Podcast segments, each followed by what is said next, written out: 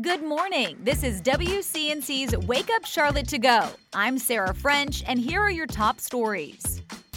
Happening today, the mother of missing 11 year old Madalina Cojocari expected to appear in court.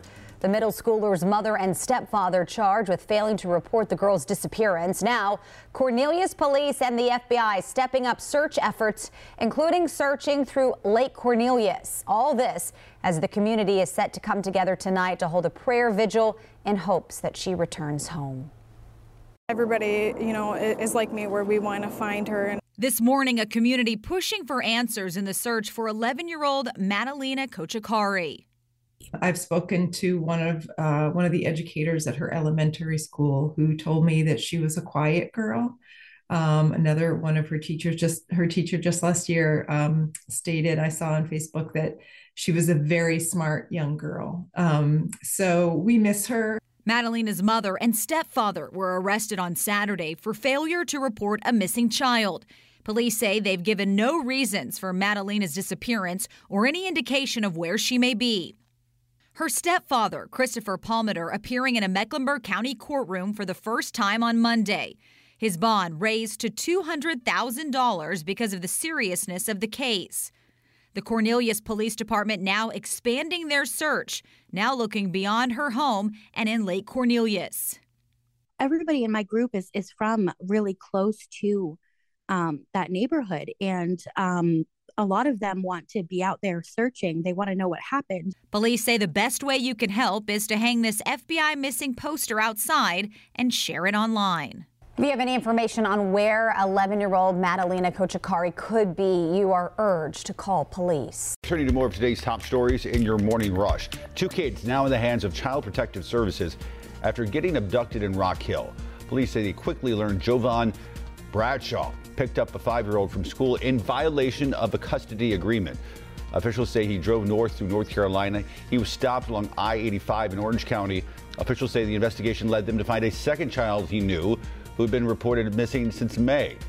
Both children now in safe hands with authorities. This morning, the Catawba County Sheriff's Office is investigating a sexual assault inside a high school locker room. Officials say it happened last month involving members of the Bandys high school wrestling team. Details still limited at this point. The district telling WCNC Charlotte it's taking the allegation seriously and is working with the sheriff's office to investigate the crime. Today, Charlotte Mecklenburg school leaders could decide the district's next leader. School officials say they will meet tonight to finalize a new interim superintendent contract. Right now, Hugh Hattabaugh is set to step down at the end of the month. Whoever's picked to become the interim superintendent will become the district's sixth leader in 10 years. The York County Sheriff's Office says criminals are going after Kia and Hyundai drivers. The department says a dozen Kia and Hyundai cars have been targeted in the past two weeks.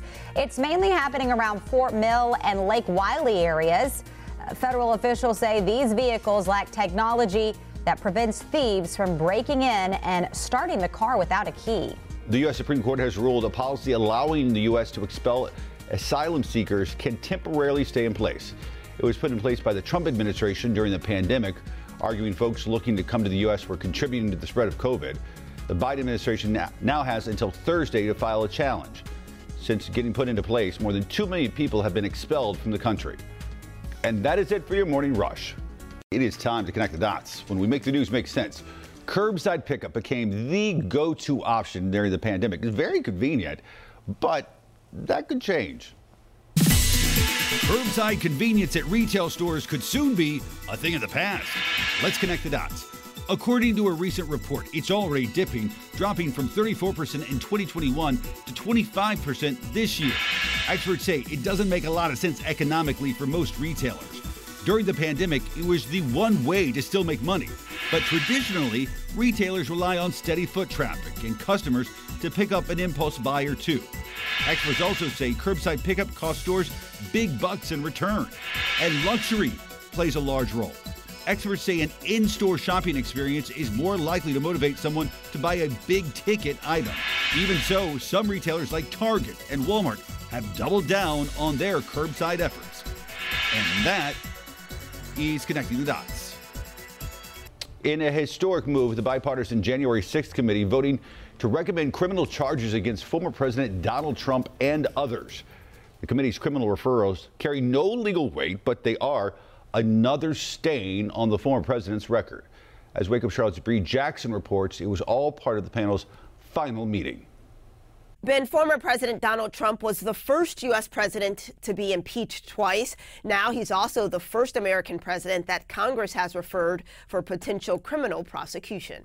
Nearly two years after former President Trump's supporters stormed the U.S. Capitol, the House committee investigating the attack made an historic call for accountability, referring Mr. Trump to the Department of Justice for criminal prosecution. We've never had a president of the United States stir up a violent attempt to block the transfer of power. This was an utter moral failure and a clear dereliction of duty. Committee members urging DOJ to consider four criminal charges obstruction of an official proceeding, conspiracy to defraud the United States, conspiracy to make a false statement, and inciting or assisting an insurrection. If the Justice Department uh, concurs with that assessment and with the evidence, um, then he should be prosecuted like any other American. The January 6 panel also unveiling new evidence, including a recent interview with Trump's longtime aide, Hope Hicks. He said something along the lines of, um, you know, nobody will care about my legacy if I lose. Um, so that won't matter. Um, the only thing that matters is is winning. Former President Trump, who already announced plans to run for president again in 2024, slamming the committee during a radio interview. We have uh, all Democrats and Republicans in very poor standing, two of them. I mean, we, the yeah. whole thing. It's a yeah. kangaroo court. What can I say? And further blasting the panel's work on social media, calling it a partisan attempt to sideline him and the Republican Party. The January 6 committee also released a 154 page summary of its findings and plans to release a full report on Wednesday, which will include legislative recommendations. In Washington, I'm Bree Jackson for Wake Up Charlotte. Thanks for listening. You can find all these stories and more right now on WCNC.com. Join the Wake Up Charlotte team weekday mornings on WCNC Charlotte from 4:30 to 7 a.m. Like and subscribe to our podcast and tell a friend.